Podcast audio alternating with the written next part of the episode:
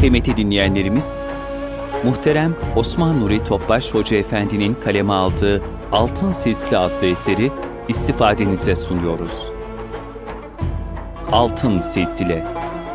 Eser Osman Nuri Topbaş. Seslendiren Yusuf Ziya Özkan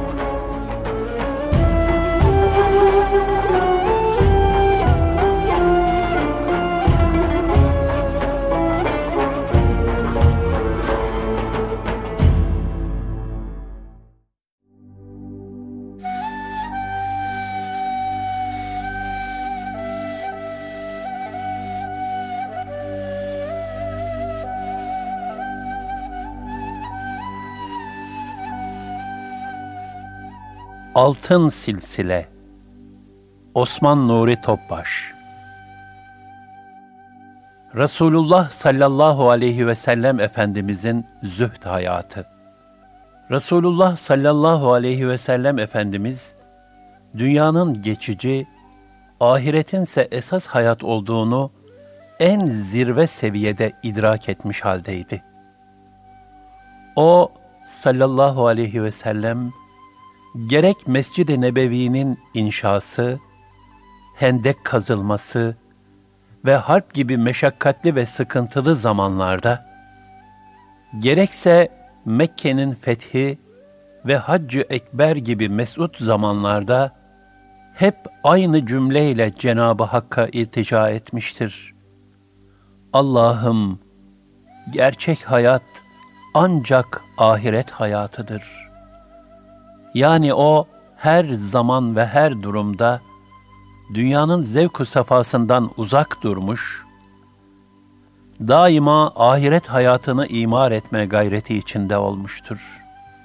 Ebu Zer radıyallahu an şunları nakleder. Bir keresinde Resulullah sallallahu aleyhi ve sellemin yanında bulunuyordum.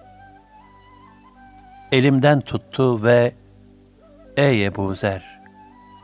Uhud dağı benim için altın ve gümüş olsa, hepsini Allah yolunda infak ederim. Öldüğüm gün ondan bir kırat bile kalmasını istemem buyurdu. Kırat, beş adet orta arpa ağırlığında bir ağırlık ölçüsü.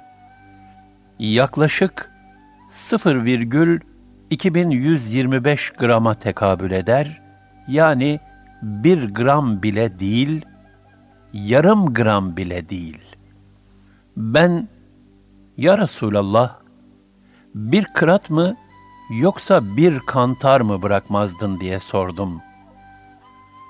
Ey Ebu Zer, ben aza indiriyorum, sen çoğa kaçıyorsun.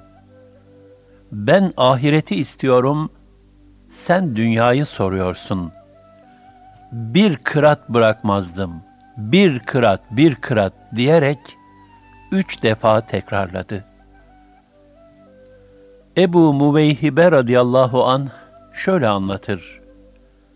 Resulullah sallallahu aleyhi ve sellem bir gün bana, Bakı kabristanındaki mevtalar için istiğfar etmekle emrolundum. Hadi benimle gel buyurdu. Ben de gecenin ortasında onunla gittim. Kabristanda yatanların başında durdu ve şöyle buyurdu. Esselamu aleyküm ey kabir ehli. İnsanların içinde bulunduğu durumdansa, kendi içinde bulunduğunuz durum sizi daha çok sevindirsin. Karanlık gece parçaları gibi fitneler geliyor.'' Bunların sonra geleni öncekini takip eder. Biri bitince diğeri başlar. Sonraki fitneler ilk fitnelerden daha ağır ve sert olur. Resulullah sallallahu aleyhi ve sellem daha sonra bana yönelip Ebu Muveyhibe Şüphe yok ki bana dünya hazinelerinin anahtarlarıyla dünyada ebedi kalma Sonra da cennete girme imkanı verildi. Ben bunlarla Rabbime kavuşma arasında muhayyer bırakıldım buyurdular. Ben hemen babam anam sana feda olsun ya Resulallah. Dünya hazinelerinin anahtarları ile orada ebedi kalmayı, sonra da cennete girmeyi tercih etseydiniz dedim. Efendimiz sallallahu aleyhi ve sellemse, hayır, vallahi ey Ebu Muveyhibe, ben Rabbime kavuşmayı tercih ettim buyurdular. Ardından Bakı kabristanındaki müminler için istiğfar edip geri döndüler. Bundan sonra Resulullah sallallahu aleyhi ve sellemin vefatına sebep olan hastalığı ve ağrıları başladı. Fahri kainat sallallahu aleyhi ve sellem Efendimiz hep ahireti tercih ettiği için gönlünde dünya malının hiç değeri yoktu. O sallallahu aleyhi ve sellem malı mülkü sadece Allah yolunda infak edilecek bir ahiret sermayesi olarak görürdü. Enes bin Malik radıyallahu anh anlatır. Peygamber Efendimiz'e Bahreyn'den mal getirilmişti. Allah Resulü sallallahu aleyhi ve sellem onları mescide getirip yığın buyurdu. Bu mal o zamana kadar Allah Resulü sallallahu aleyhi ve selleme getirilenlerin en çok olanıydı. Efendimiz sallallahu aleyhi ve sellem namaza geçti ve o mala hiç dönüp bakmadı. Namaz bitince gelip başına oturdu. Her gördüğüne ondan veriyordu. Tek dirhem bile kalmayıncaya kadar hepsini dağıtmadan oradan ayrılmadı. Ahirete kıyasla dünyayı bir yolcunun konakladığı basit bir gölgelik olarak telakki ettikleri için Resulullah sallallahu aleyhi ve sellem Efendimizin hane-i saadetleri de son derece mütevazı idi. Odasında hemen hiç eşya yoktu. Bir hasır üzerinde istirahat ederdi. Nitekim bir defasında Hazreti Ömer radıyallahu an Resulullah sallallahu aleyhi ve sellem Efendimizin vücudunda yattığı hasırın izlerini görünce ağlamış, Efendimiz sallallahu aleyhi ve sellemin niçin ağlıyorsun sualine de, Ya Resulallah, Kisra ile Kayser'in ne şekilde yaşadığı malum. Halbuki siz Allah'ın Resulüsünüz demiş. Bunun üzerine Efendimiz sallallahu aleyhi ve sellem, dünyanın onların, ahiretin de senin olmasına razı değil misin? buyurmuşlardır. Bu hadise üzerine Allah Teala cenneti tasvir eden şu ayet-i kerimeyi inzal buyurmuştur. Nereye baksan orada her türlü nimet, servet, ihtişam ve büyük bir saltanat görürsün. El-İnsan 20 Resulullah sallallahu aleyhi ve sellem Efendimizin hanelerinin hacmi de çok küçüktü. Nitekim Ümmü Seleme validemizin cariyesinin oğlu olduğu için çocukluğunu Allah Resulü sallallahu aleyhi ve sellemin hane-i saadetlerinde geçiren Hasan-ı Basri Hazretleri, çocukken Peygamber Efendimizin odalarının tavanına elini dokundurabildiğini ifade etmektedir. Tabiinin büyük imamlarından Said bin Müseyyep rahmetullahi aleyh de şöyle demiştir. Vallahi bu odaların yıkılmayıp aynen bırakılmasını ne kadar arzu ederdim. Böylece yeni yetişen nesil ve buraları ziyarete gelen insanlar, Allah Resulü sallallahu aleyhi ve sellemin hayatta ne ile iktifa ettiğini görürler de, mal çoğaltmaya ve onunla övünmeye rağbet etmezlerdi. Allah Resulü sallallahu aleyhi ve sellem Efendimizin kullandığı eşyalar ve giydiği elbiseler de kifayet miktarıncaydı. Zira o, ihtiyacından fazla bir şeyi yanında bulundurmaz, hemen tasadduk ederdi.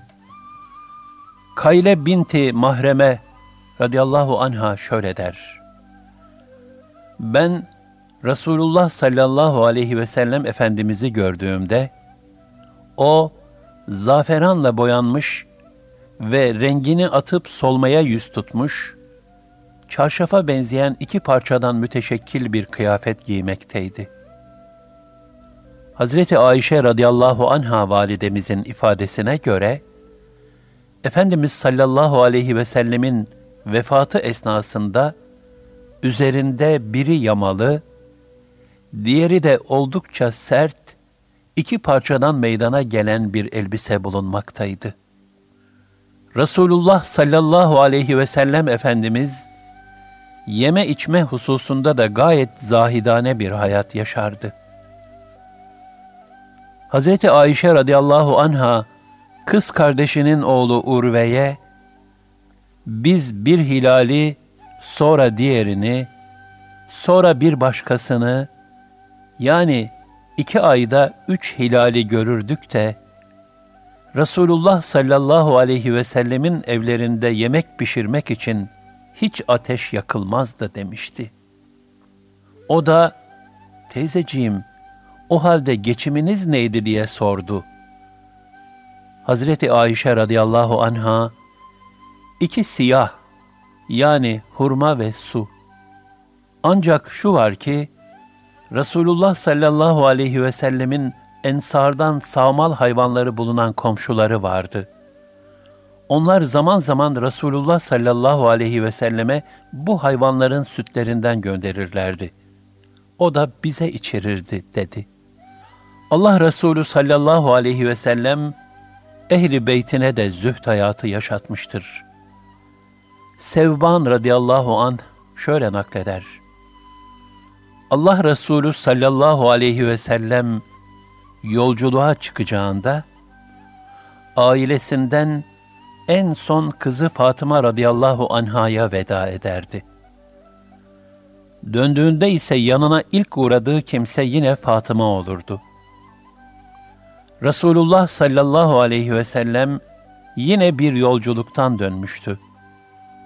Fatıma radıyallahu anha da kapısının üzerine bir perde asmış, ayrıca evlatları Hasan'la Hüseyin'e gümüşten iki bilezik takmıştı. Peygamber Efendimiz kızı Fatıma'nın evine gelmiş ancak eve girmemişti. Fatıma radıyallahu anha Resulullah sallallahu aleyhi ve sellemin eve girmeyişine gördüğü şeylerin sebep olduğunu anladı. Derhal süslü perdeyi kaldırdı, çocukların kolundaki gümüş bilezikleri çıkardı. Hazreti Hasan'la Hüseyin radıyallahu anhüma ağlayarak Resulullah sallallahu aleyhi ve sellemin yanına gittiler.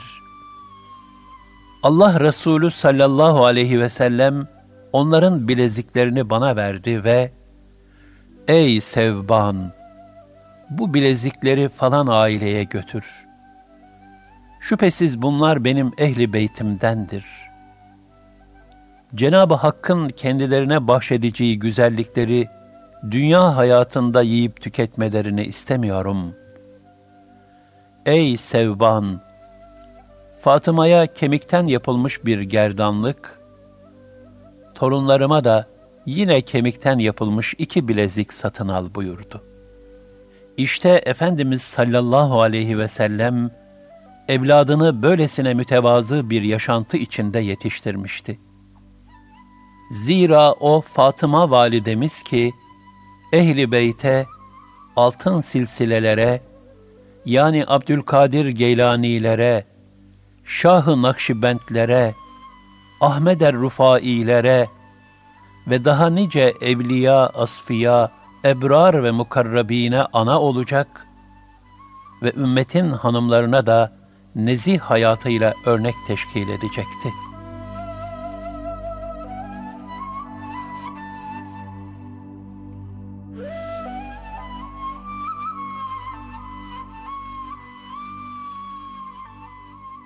Ashab-ı kiramın zühd hayatı Resulullah sallallahu aleyhi ve sellem Efendimiz, ashabına da hep ahireti hatırlatır ve oraya hazırlanmalarını tavsiye ederdi. Vahiy katiplerinden olan Hanzala radıyallahu an şöyle anlatır. Bir gün Hazreti Ebu Bekir radıyallahu an beni ağlarken gördü. Ve neyin var ey Hanzala diye sordu. Ben de büyük bir teessür ve endişe içinde Hanzala münafık oldu dedim. Sübhanallah, sen ne söylüyorsun deyince, biz Resulullah sallallahu aleyhi ve sellemin yanındayken öyle bir hale geliyoruz ki, bize cennet ve cehennemi hatırlatarak öğüt verdiğinde, adeta Cenab-ı Hakk'ı, cennet ve cehennemi gözümüzle görüyormuş gibi oluyoruz.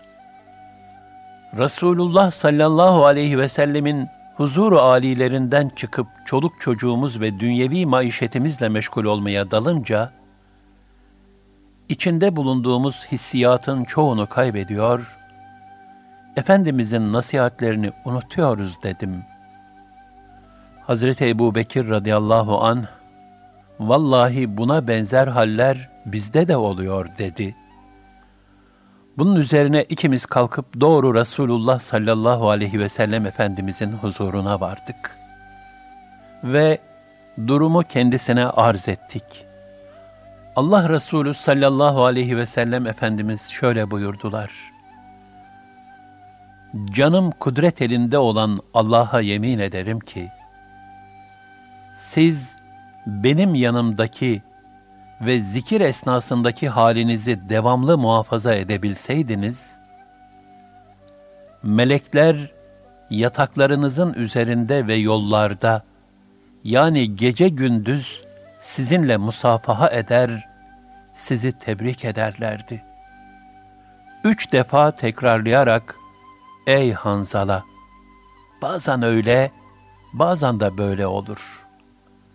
Diğer rivayetlerde Hanzala radıyallahu anh'ın ağlayarak, Hazreti Ebu Bekir radıyallahu anh'ın yanına varıp halini şikayet ettiği ifade edilmektedir.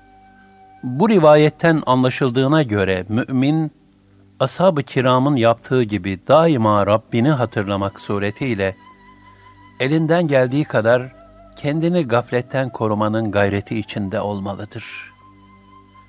Ebu Hureyre radıyallahu an şöyle anlatır. Peygamber sallallahu aleyhi ve sellem Efendimiz'e, Ey Allah'ın Resulü, bize ne oluyor ki, sizin yanınızdayken kalplerimiz yumuşuyor, dünyaya karşı zahit oluyor, adeta ahiret ehlinden oluyoruz. Fakat sizin huzuru âlinizden çıkıp ailelerimizin arasına karıştığımız ve çocuklarımızı kokladığımız zaman halimiz değişiyor. Nasıl böyle değiştik diye içine düştüğümüz duruma inanamıyoruz diye halimizden şikayet ettik. Resulullah sallallahu aleyhi ve sellem Efendimiz şöyle buyurdular siz benim yanımdan çıktığınız vakit yanımdaki halinizi muhafaza edebilseydiniz, melekler sizi evlerinizde ziyaret ederlerdi. Yine Allah Resulü sallallahu aleyhi ve sellem Efendimizin zühd ikliminde yaşayabilmeyi kolaylaştırmak için ümmetine yaptığı tavsiyelerden biri şöyledir. Hayat şartları sizinkinden daha aşağı olanlara bakınız.'' sizden daha iyi olanlara bakmayınız. Bu, Allah'ın üzerinizdeki nimetini hor görmemeniz için daha uygun bir davranıştır. Kim dini hususunda kendisinden üstün olana bakıp ona tabi olur. Dünyası hususunda da kendinden aşağı olana bakıp Allah'ın kendisine vermiş olduğu üstünlüğe hamd ederse, Allah Celle Celaluhu o kişiyi şükredici ve sabredici olarak yazar. Peygamber Efendimizin ve ashabının hayat tarzı bize şunu telkin ediyor ki, bir Müslüman dünya malını kazanmalı. Onu israfa kaçmadan kifayet miktarınca kullanmalı. Şahsi ihtiyaçlarının miktarını insaf sınırları içinde belirlemeli ve ihtiyacından fazlasını infak ederek Cenab-ı Hakk'ın rızasına nail olmaya gayret etmelidir. Elinden, dilinden, gönlünden bütün mahlukat istifade etmelidir. Müslümanların bu idrak üzere zengin olmaları güzel bir şeydir. Zira kalpte bir yeri olmamak ve kullanırken israfa kaçmamak şartıyla pek çok mal ve mülke sahip olmak, zühd ve takvaya aykırı değildir. Buna mukabil, muhabbeti gönle giren ve bundan dolayı da putlaşma temayülü gösteren az bir mal bile, zühd ve takvaya aykırıdır.''